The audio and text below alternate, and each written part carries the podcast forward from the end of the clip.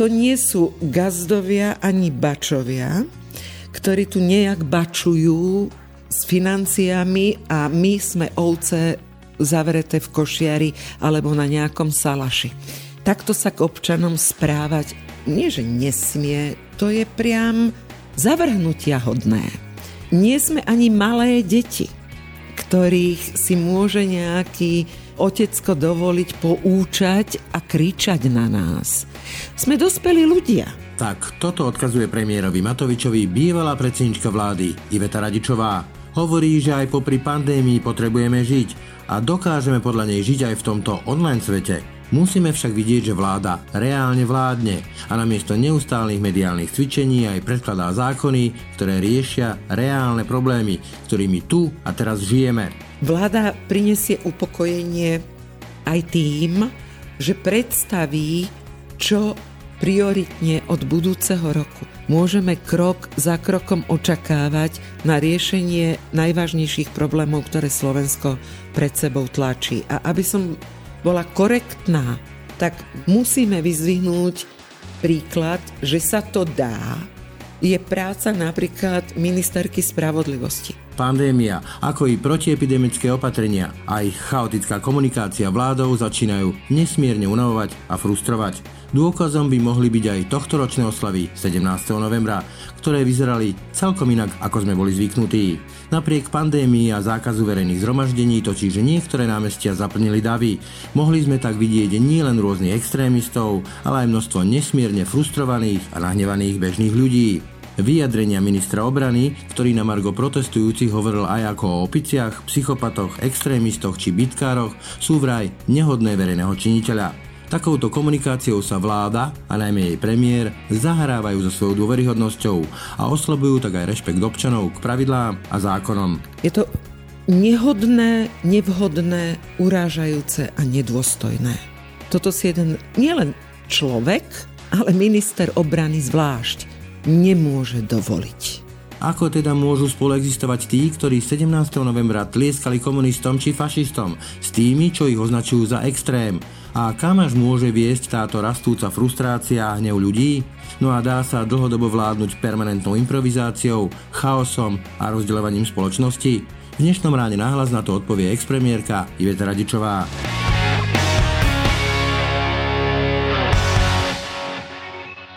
Je utorok 24. novembra. Pekný deň vám želá Braňo Dobšinský. Ráno nahlas. Ranný podcast z spravodajského portálu Aktuality.sk. Doprajte vašim deťom bezpečné spoznávanie online sveta. Vyskúšajte výhodný bezpečnostný balík Asset Family Security Pack, s ktorým ochránite až 4 zariadenia vrátane smartfónov vašich detí. K balíku navyše získate aj e-knihu o výchove detí v digitálnej dobe. Viac info nájdete na stránke ESET.SK. Počúvate podcast Ráno nahlas. Pri mikrofóne vítam bývalú predsedničku vlády, profesorku Ivetu Radičovú. Dobrý deň. Príjemný dobrý deň želám. Tento týždeň sme si opäť pripomenuli výročie 17. novembra 1989. Tentoraz ale tie námestia vyzerali dosť inak, ako sme boli zvyknutí. Ako prvé, čo mi napadlo, taká stará Feldeková báseň, keď sa jednalo od Dušana Slobodníka, že keď SSák sa objal s Eštebákom, videli sme na tribúnach, sa striedal Ján Čarnogurský, šéf KSS, pán Hrdlička, poslanci LSNS, Kotlebovej. Na druhej strane tam ale boli tisícky ľudí, bežných, obyčajných ľudí, ktorí sú nahnevaní a ktorí majú strach. O prácu, o bývanie, o živobytie. Ako vy vnímate tieto oslavy, alebo to, čo sa dialo teraz pri výročí 17. novembra 89 na námestiach? Symbolika 17. novembra v tomto roku bola vyjadrená kvetmi na námestiach so symbolom 89 a horiacim zo sviečok hákovým krížom v Bratislave. Teda vnímam to ako obraz rozdelenej spoločnosti, ktorá je dlhodobo rozdelená aj vo vzťahu a k hodnoteniu našej súčasnosti 31 rokov po. Zároveň je dôležité si uvedomiť, že prevažujúci obraz 17. novembra v tomto roku nie je len výsledkom aktivít politických strán z opozície, rôznych zoskupení až fašistického charakteru a extrémistov, ale aj úprimne frustrovaných, nahnevaných, znepokojených ľudí z vývoja, ktorí zažívajú, ktorý prevážil v dôsledku toho, že nebola protiváha. Viete, prejav nespokojnosti je do takej miery silný, ako slabý je prejav spokojných. Prejav protestujúcich proti vláde je taký silný, ako slabá je prezentácia vlády. Pokiaľ vláda k 17. novembru sa teraz rozhodla neurobiť nič, tak zostal len jeden mediálny obraz. Rešpektujúc zákazy zhromažďovania sa, bolo x možností, ako urobiť virtuálnu online pripomienku 17. novembra na úrovni vládnej koalície. My žijeme online, pôsobíme vo virtuálnom svete. Tých príkladov je množstvo. Slávnostné online verejné zasadnutie vlády. Online veľký koncert umelcov, ktorí fungovali v 89. alebo na počesť tejto zmeny, by vystúpili s príhovormi ľudí online nahranými, s pripraveným programom, ktorý mohol byť ponúknutý nielen do verejnoprávnej televízie, ale aj do komerčných televízií. Alebo iné online aktivity cez priame vstupy z rôznych kútov Slovenska. Jednoducho množstvo možností, ktoré mohla a mala použiť vláda na postavenie sa vlády k tomuto sviatku. Počiarkujem a pripomínam, že áno, minulý rok bolo okrúhle výročie, ktoré bolo také špecifické množstvom pripomienok, ale v rámci nich samozrejme, že bola aktivita premiéra vlády Slovenskej republiky a koncert v Národnom divadle a vo Filharmonii. Ale aj roky predtým vždy bola aj aktivita zo strany vlády. Áno, a opozícia mala vždy svoje protestné akcie. Takže má to v sebe politikum, do ktorého sa premieta aj rozdelenie na vládnu koalíciu a opozíciu. Počiarkujem, prevažujúci obraz osláv je primárne aj dôsledkom toho, že vláda úplne z osláv vycúvala. Že nebola prítomná. Prečo len tie námestia, mňa osobne trošku začína desiť, keď sa hrobene tlieska na oslovenie súdruh, súdružka a rúška dole a podobné veci. Na druhej strane sa mi ale nepáči taký ten narátív, že uniesli nám sviatok, poviem to tak pejoratívne liberálne kaviarne. A napadá mi, teraz si požičam slova Luboša Blahu, ktorý vlastne hovorí, že teraz ako keby oni si vzali tie obete globalizácie, ten sviatok späť. Nevracia sa v tom hneve a v tom proteste a v tej frustrácii tej liberálnej spoločnosti všetko to, na čo zabudla. Ja som teraz nedávno nahrával rozhovor o tom, že vlastne 10 000 detí neboli súčasní online vzdelávanie, lebo si to proste nemôžu dovoliť.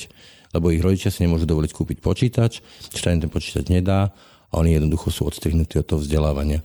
Nie je to dôsledok toho, že toto všetko ide teraz na povrch? Ten hnev a tá frustrácia ľudí z toho, že ten štát na nich nemyslel?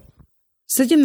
november nemá byť oslavnou odou. Je úplne prirodzené, že to je aj moment, kedy sa vraciame k pôvodným hodnotám novembra 89 a robíme si akési zúčtovanie, kde sme, čo sa podarilo, čo pred sebou tlačíme. Preto pripomínam, že vždy v tento deň, a zdôrazňujem, opozícia tiež vyšla do ulic so svojimi problémami, ktoré vnímala ako dominantné. Či už to bolo hnutie za slušné Slovensko, ktoré protestovalo proti podobe právneho štátu až so sloganom únosu štátu. Tiež veľmi silný odkaz a protest frustrovaných a nahnevaných občanov. V deň 17. novembra. Druhá vec je, akým spôsobom a akú formu dávate tomuto protestu a aký odkaz dáva protest. Druhá poznámka, ktorú potrebujem zdôrazniť a je veľmi zásadná. Čo je zmyslom akejkoľvek transformácie? Spokojnosť a šťastie občanov. Čím sa náplňa? Asi 3 zásadnými vecami.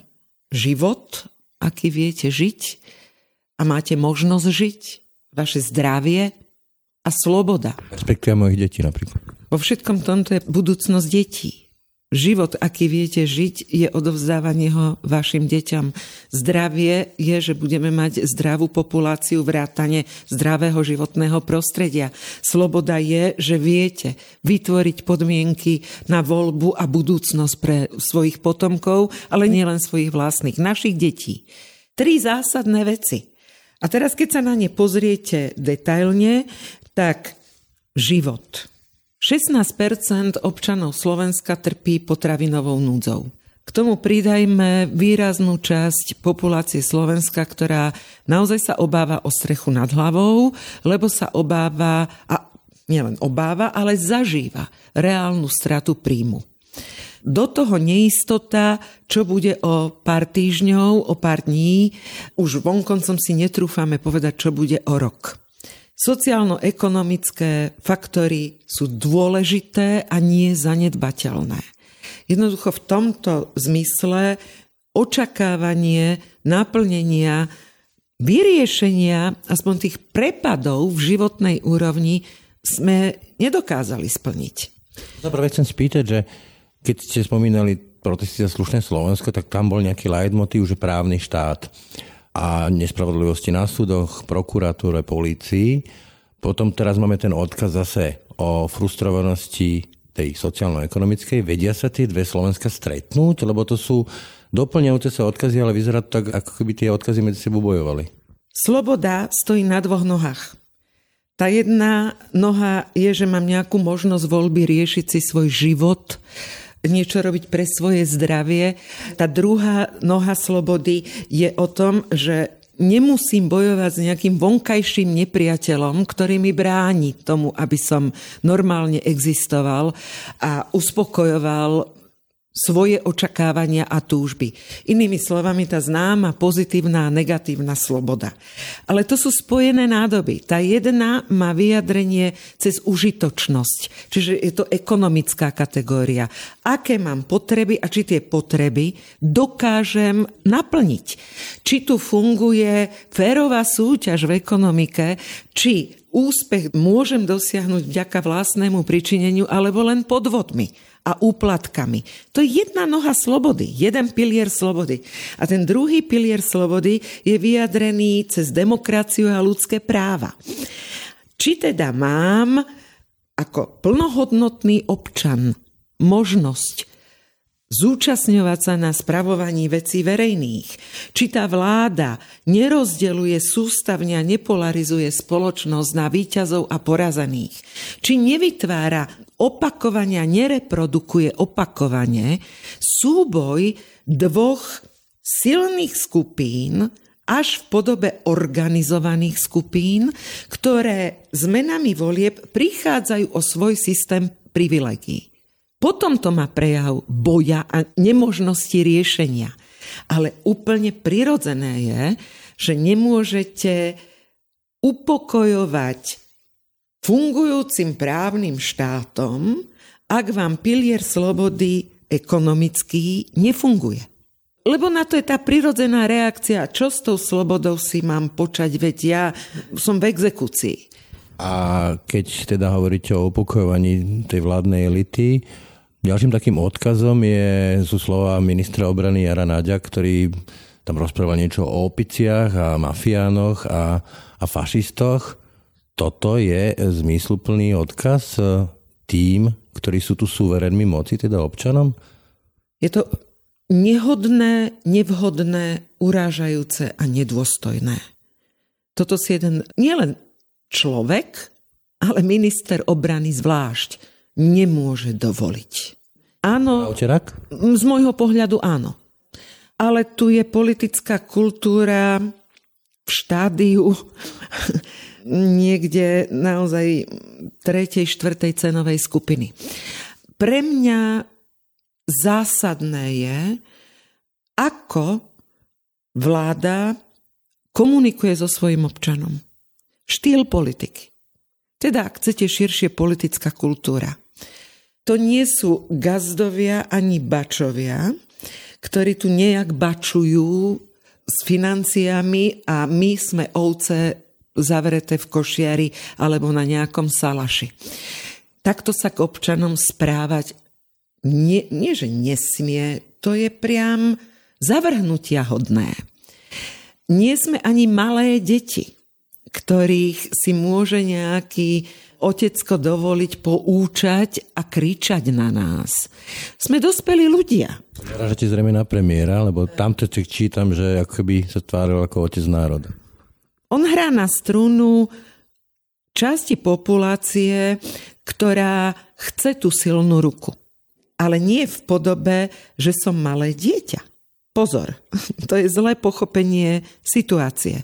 Pevnú ruku v rozhodnosti a v jasných krokoch rozhodovania, ale najmä v prerozdeľovaní peňazí.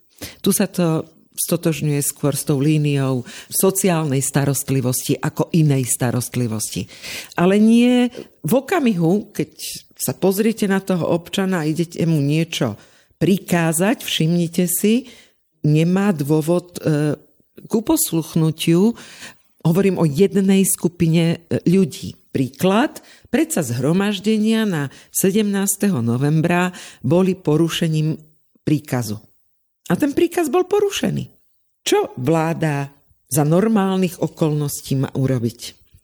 Ak trvá na svojom, že sa rozhodla správne a že tam bol zákaz, tak sa tie zhromaždenia nemali konať. Ak si je vedomá toho, že im nedokáže zabrániť, tak mala na tento deň zhromaždenia umožniť. Takto si prichádza o dôveryhodnosť a o to, že vie dostať vlastnému rozhodnutiu. Iba podporuje taký ten už prevládajúci obraz akéhosi nesúrodého chaotického rozhodovania sa, v ktorom je možný úhybný manéver. Navyše, interpretácia tých, ktorí tie rozhodnutia rešpektujú, môže byť len jedného druhu. A to hnev na tých, ktorí to porušili, istý dištanc od tejto skupiny ľudí, čiže opäť staviame bariéru medzi seba, alebo povedanie si dovnútra, prečo ja to blázon dodržiavam, keď tu sa toleruje nedodržiavanie. Ak urobíte rozhodnutie, treba do dôsledkov za ním stáť. Inak si oslabujete dôveryhodnosť. Poviem to na úplne názornom príklade. Na úvod sa priznávam, že nie veľmi rozumiem rozhodnutiam vlády v pandémii. Prestávam rozumieť štatistikám, ktoré sú v dispozícii, nerozumiem, prečo nie sú pospájané výsledky testov, počúvam expertov, ktorí majú pomerne iné stanoviská, ako prezentuje premiér vlády a do toho počujem slová premiéra vlády, ktorý tvrdí, že nebude zverejňovať tých pár mien, ktorých je menej ako 5, to je všetko, čo o nich vieme, ktorému odporúčili plošné testovanie, lebo ich chce uchrániť linču. Uvedomujeme si, čo v tej vete premiér povedal? Ak by to rozhodnutie bolo preukázateľne vhodné a úspešné, nehrozí linč, ale ocenenie tých ľudí. Sám má pochybnosť. To nám oznamuje takýmto vyjadrením. Naopak, ak sú autori takéhoto ako experti rozhodnutia a je toto rozhodnutie jednoznačne efektívne a teda úspešné, tak sa azda k svojmu dieťaťu, produktu sami veľmi ochotne prihlásia. Čiže záver je, že si to vymýšľa? Nie. To tým nechcem povedať. Ja som povedala, že pochybuje. Vetou, že nezverejní tých, ktorí mu to odporúčili, lebo im hrozí lynč, hovorí, že nemá preukázateľné dôkazy toho, že to rozhodnutie bolo správne, respektíve, že má pochybnosť. To tým oznámil. No, napríklad Nový Zéland, taký príklad, že existuje akási spojnica, alebo teda, že jedno z najzákladnejších opatrení voči takému typu pandémie, aké zažívame, je dôvera. Že tí občania musia rešpektovať tie rozhodnutia, pretože im dôverujú. Ale priznám sa, že už aj ja mám ako novinár som taký chaos, že čo vlastne platí, čo neplatí. Najprv bolo plošné testovanie, ktoré je podmienka na slobodu, potom zrazu lockdown, potom zrazu ďalšie vlny testovania, potom niečo otvoríme, niečo neotvoríme, potom sa to zmení. Dá sa takto udržať ľudí v tom, aby dodržiavali, povedzme, tie protiepidemické opatrenia, aby vôbec dôverovali inštitúciám, čo i tak máme krízu dôvery v inštitúcie, autority? Práve to naznačujem. Dôvera je zásadná. A za seba hovorím, že sa nesmierne snažím porozumieť krokom vlády. Rešpektujem rozhodnutia. Rúško, odstup. U nás doma sme museli stáť na plošné testovanie 4,5 hodiny. Absolvované. Ale očakávam minimálne to, že uvidím vyhodnotenie toho testovania. Zrozumiteľné a jasné. Nemyslím si, že je na mieste bombastika typu enormný úspech, citujem slová, v situácii, keď nik, kto používa zdravý rozum, samotný efekt plošného testovania nemôže vyhodnotiť, lebo súbežne bežali 3 akcie. Bol núdzový stav a zákaz vychádzania, teda ten čiastočný lockdown, bežali PCR testy a zároveň plošné testovanie. To, čo my vieme, ako tak vyhodnotiť, je efekt súbehu týchto 3 akcií. Ani jednej nie samostatne. Zároveň to nevieme vyhodnotiť, lebo nie sú spojené štatistiky z tých rôznych testovaní. A toto vytvára ďalší chaos a otázniky. Keď som sa pozrela na hodnotenie nášho plošného testovania napríklad v toľkokrát spomínanom Rakúsku, tak zhrniem ich hodnotenie. Vymenujem nedostatok vyškoleného personálu, preťažené zdravotníctvo na úkor ďalších úkonov, spomalenie vírusu skôr dôsledkom predchádzajúcich opatrení ako plošného testovania, skreslené štatistiky hromadným rýchlotestovaním bez overovania PCR testami, sťažnosti starostov na organizačné problémy pri zabezpečení testovania. Po testovaní naďalej zostal lockdown, ktorý sa až teraz začína čiastočne uvoľňovať s neistou budúcnosťou, či sa zase nebude musieť stvrdzovať. A vlastne to bolo povinné, lebo to bolo podmienkou na pohyb z okresu do okresu alebo na návrat do práce. Toto je hodnotenie expertov v Rakúsku, nášho plošného testovania. Keď o ňom uvažujú v Rakúsku, tak majú iné kroky. Najprv tvrdý lockdown do 6. decembra. Teraz pripravujú tento týždeň stratégiu hromadného, nie plošného, najprv hromadného testovania, ale pozor, začnú učiteľmi. Učiteľmi, teda školy, ako primárne. A bude to úplne dobrovoľné, bez akéhokoľvek podmieňovania držby negatívneho testu. A ešte si porovnajme tie priority. Čo znamená v Rakúsku tento naozaj tvrdý lockdown? Tvrdý, ktorí prijali školy, vymenujem, v Rakúsku v rámci tvrdého lockdownu. Ak dieťa nemá technické vybavenie, spomenuli ste to vo vašej otázke, to nie je len, či je pripojené na internet, ale či má počítač fyzicky. Nemá technické vybavenie, pozor, nemá priestor a pokoj na učenie. Priestorovo. má potrebu pomoci a podpory učiteľa, rodič potrebuje ísť do zamestnania, potom tie deti môžu ísť do školy. A do školy nastúpilo 80% detí.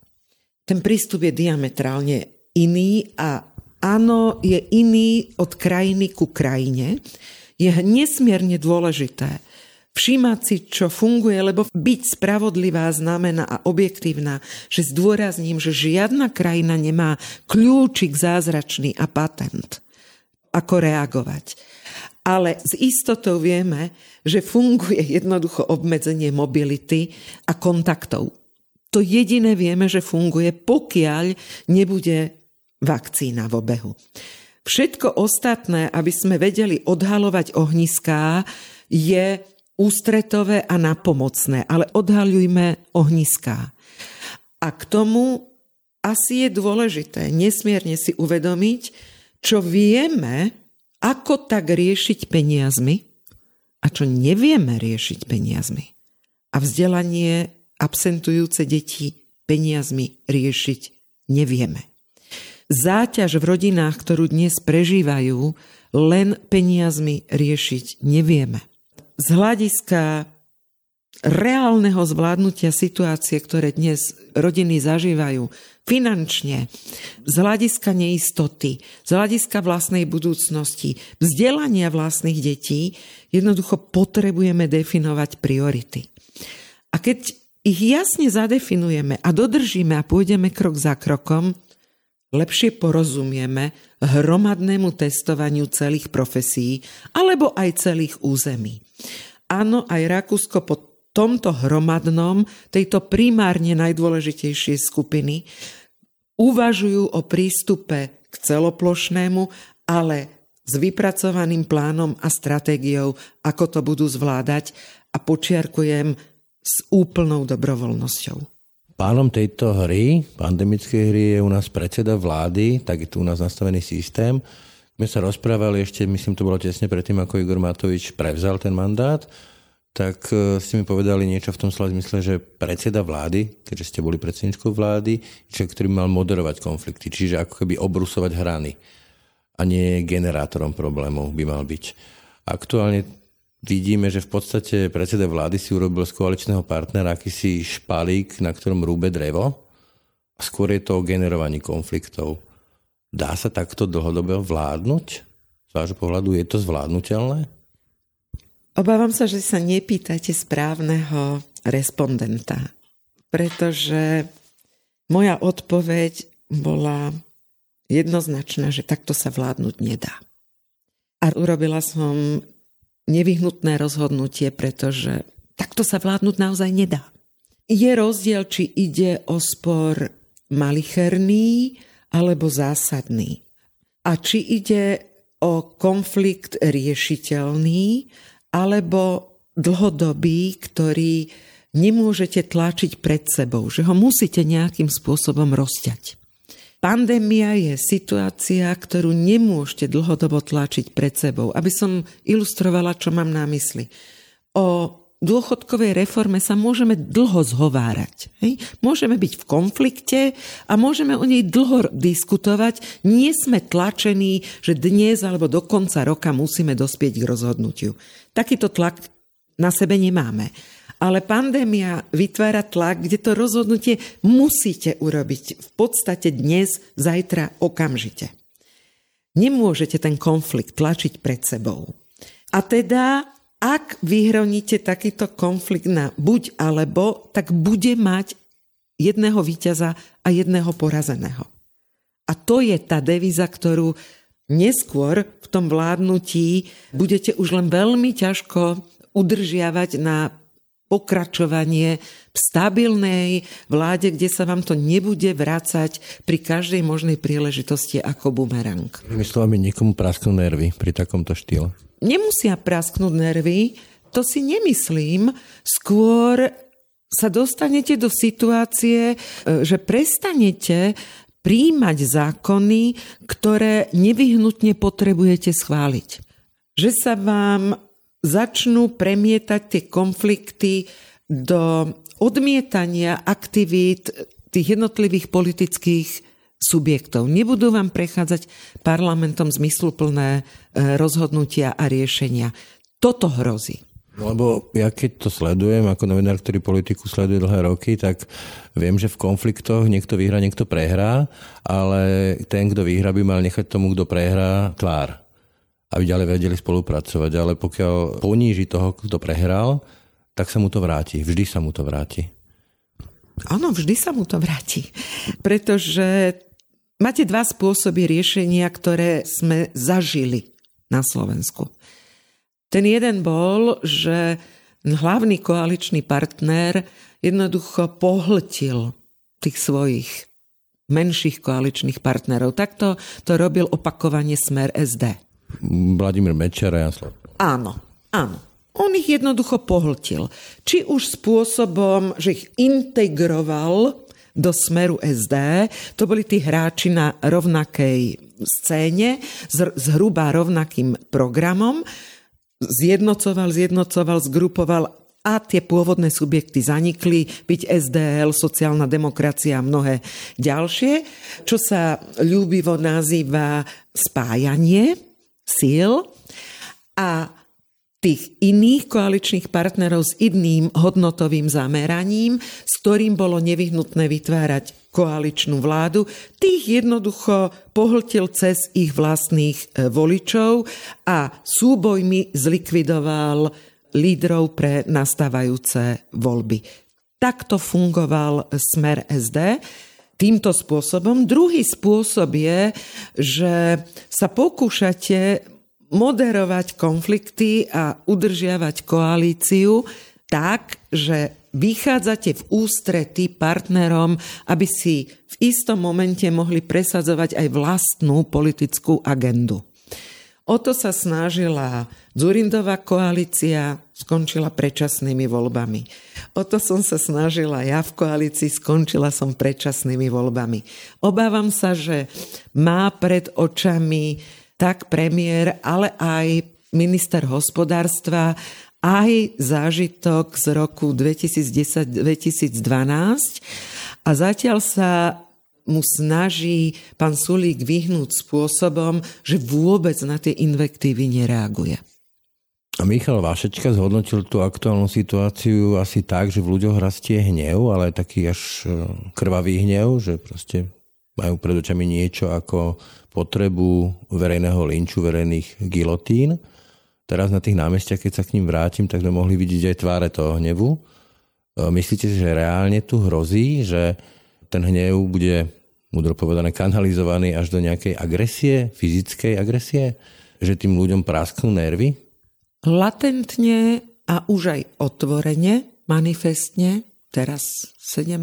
novembra, ale to nebolo prvý raz. Pozor, nezabúdajme na rozbíjanie brány a podpalovanie pri protestoch gorila. Zažili aj vy, áno.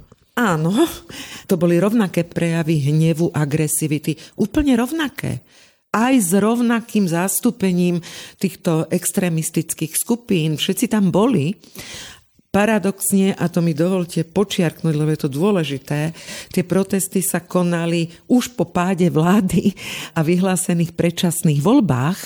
Takže požiadavku výmeny vlády nemohli mať, lebo už bežala kampaň, ale to, čo priniesli, bol vážny vplyv a vstup na výsledok volieb v roku 2012. To bola súčasť volebnej kampane, protesty gorila. Lebo opakujem, vláda už bola po páde. Ale boli to rovnako agresívne protesty, rovnako veľké. Takže nie je to novotvar, ktorý sme teraz zažili 17. novembra, to potrebujem zdôrazniť. Isté skupiny majú tieto prejavy úplne rovnaké. A nie len na Slovensku, ale aj inde, čím nezľahčujem, konštatujem, že ich záujmom nie je rekonštrukcia demokracie, ale nejaká obnova. Ich záujmom je úplne odmietanie demokracie ako systému. Zmár by som to nazval. Áno. Teda vraciam sa oblúkom k úvodu našej debaty. Veď tu má stále skoro 40% občanov nostalgiu za komunizmom. Stále ho v tých hodnoteniach hodnotia ako z ich pohľadu individuálnej, sociálnej a životnej situácie ako lepší režim, ako to, čo zažívajú dnes. Títo občania s týmto typom usporiadania nenadobudli spokojnosť, ani sa s ním nestotožnili. Z rôznych dôvodov, to je na dlhšie rozprávanie, ale berme túto skupinu ako reálne existujúcu. Čiže potlesk predstaviteľovi komunistickej strany predsa nemôže byť pre nikoho prekvapením. Tí občania tu sú celý čas a za 31 rokov sme ich jadro nepresvedčili o tom, že je toto lepší režim ako to, čo zažívali predtým. Z rôznych dôvodov. Stačí iba niekto, kto ich dokáže zjednotiť politicky? A sme pred rokom 89? Vodovka? Ešte dokončím tú skupinu. Áno, potom sú tu väčšine nespokojní ľudia so všetkým, čo zažívajú z rôznych dôvodov, rozbíjači systému a tiež sú tu úplne od začiatku. Ja si pamätám, keď som dostávala údery slovenskou vlajkou do chrbta. Áno. Takže zásadná otázka je to súčasť, prirodzená súčasť demokracie? Moja odpoveď znie, áno, aj toto je súčasť demokracie. Druhá vec je, že tom nemá a nesmie mať násilné prejavy. Nesmie. Tam je tá hranica. Teda nesmie to ublížiť ďalším spoluobčanom, nesmie dochádzať k deštrukcii verejného majetku a podobne. Tam je tá hranica. Tam je tá hranica aj pre súčasné Nemecko, kde vláda zakročila vodným dielom. Zakročila. Voči rozbíjaniu, deštrukcii a násiliu.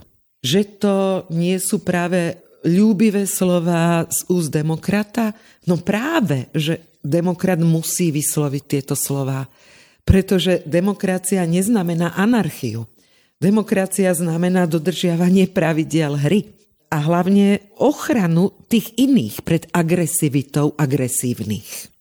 K tomu teda dodávam, nie je to novinka, je to prejav istej skupiny ľudí na Slovensku a skupín ľudí na Slovensku, ktorá má podobu nostalgie za bývalým režimom, frustrácie zo súčasného režimu, aj vďaka strate privilégií z bývalého režimu a pozícií a možností výraznej časti ľudí. Druhá časť sú naozaj fašizoidné tendencie. Tretia, požiadavky viac autokratického režimu ako demokracie, ktorá pre nich rovná sa neistota. A ak sa podarí osloviť a spojiť túto rôznorodosť skupín, tak to vytvára pomerne silnú, nezanedbateľnú silu v spoločnosti a preto by sme mali brať vážne, že to, čo sa dialo od Michaloviec až po Bratislavu, na týchto protestoch nemožno ani bagatelizovať, ani vybavovať nadávkami, ani osloveniami a častovaním, ako si to dovolil minister obrany. Treba to brať vážne. A to vážne znamená, že keď naozaj sa nájde niekto, kto dokáže tým, ktorým nevadí, povedzme aj to násilie, aj to volanie po násilí, zjednotiť, to 40%. To je potom sila, ktorá dokáže zmeniť túto krajinu zásadne. A povedzme aj demokratický charakter. Hrozí to? Nemyslím si, že to hrozí. Lebo jedna vec je spojenie frustrovaných, nahnevaných voličov s extrémistami, fašistami, komunistami. Druhá vec je, ak máte formulovať, čo ich spojí okrem deštrukcie. A tam je ten moment, keď sa takéto Harabín pohádza s Kotlebom. Áno, toto je už moment, áno, keď sa to spoločenstvo začína rozpadať na drobné, keď sa nedokážu ani spojiť v podobe jedného lídra a ukázali voľby, že ani Kotleba nie je ten, kto vie zastrešovať tento prúd nespokojnosti, ale nie je to už ani Fico a ďalší reprezentanti opozície, ktorí sú v parlamente v podobe Hlasu, ten sa k takejto fašizoidnej deštruktívnej sile nehlási a nemá v pláne hlásiť. Na záver, demokracia nestojí na represii, nestojí na tom, že postavíme vodné diela voči tým, ktorí chcú demokraciu deštruovať, ale že ponúkneme nejakú víziu spoločnosti. A ja chápem pandémiu, chápem, že vláda je zahltená tým, že rieši pandémiu, ktorou naozaj sme zatiaľ nepoznali, ani okolité štáty, ale na druhej strane obhajoba vlády, že zobrali kukláči do celý, skoro celé bývalé vedenie policajného zboru, čo by sa inak malo diať štandardne v demokracii a nie o to o vláde, ale o orgáne činných v trestnom konaní. Čiže obhajoba vlády, že tu berú bývalých top funkcionárov do celý, do väzby. Nie je to málo, že tu ako keby absentovala akákoľvek vízia, čo ďalej s touto spoločnosťou po pandémii? Obsah politiky a forma politiky. Začnem tým kratším, forma. Nie, nevyvoláva dôveru.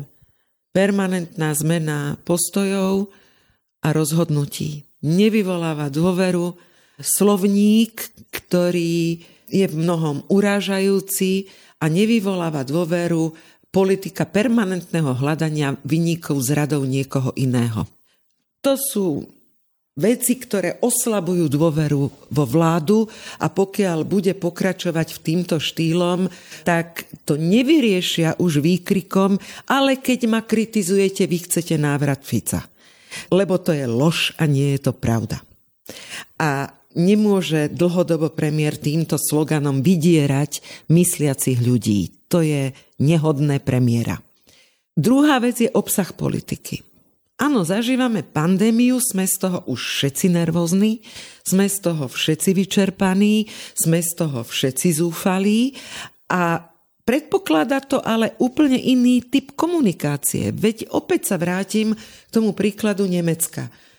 Áno, boli protesty, nebudeme nosiť rúška a nebudeme sa obmedzovať. Zasiahlo dokonca vodné dielo, čoho ja som zásadný odporca. Ale tá vláda kancelárky má najvyššiu dôveru v svojej histórii. 73%. Lebo udržuje poriadok v krajine za kritickej situácie. A väčšina tej spoločnosti rozumie jej rozhodnutiu a krokom. Lebo ich jasne formuluje a lebo ich robí dôsledne krok za krokom. A má tým pádom takúto podporu verejnosti. A rozumie aj zákroku voči protestu, ktorý je násilný. Nik by takto nezakročoval voči nenásilnej forme protestu. Takže z hľadiska obsahu politiky, veď mi pred sebou tlačíme taký balík problémov a všimnite si po istej vlne a tlaku na vládu, kde je plán obnovy. Opäť je to prehlušené pravidelnými rozprávaniami o stále nejakom novom a novom plošnom testovaní. Vláda prinesie upokojenie aj tým, že predstaví, čo prioritne od budúceho roku môžeme krok za krokom očakávať na riešenie najvážnejších problémov, ktoré Slovensko pred sebou tlačí. A aby som bola korektná, tak musíme vyzdvihnúť príklad, že sa to dá, je práca napríklad ministerky spravodlivosti, ktorá popri pandemických opatreniach predkladá jedno riešenie za druhým na očistu súdnictva a rekonštrukciu právneho štátu na Slovensku. Teraz beží vypočúvanie potenciálne nových generálnych prokurátorov.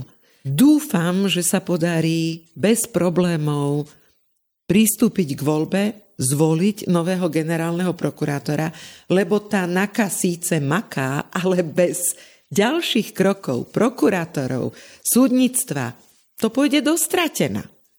Takže áno, popri pandémii potrebujeme žiť a dokážeme žiť aj online, pokiaľ vidíme, že vláda predkladá zákony, riešenia, ktoré reagujú na problémy, ktorými žijeme. Zhrniem, že predkladá reálny plán transformácie našej ekonomiky, lebo je nutná.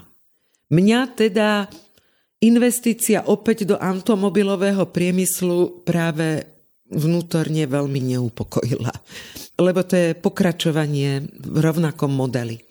Takže transformácia ekonomiky, jej diverzifikácia, inovácie v ekonomike na prácu s pridanou hodnotou, regionálne plány rozvoja pre lokálnu ekonomiku.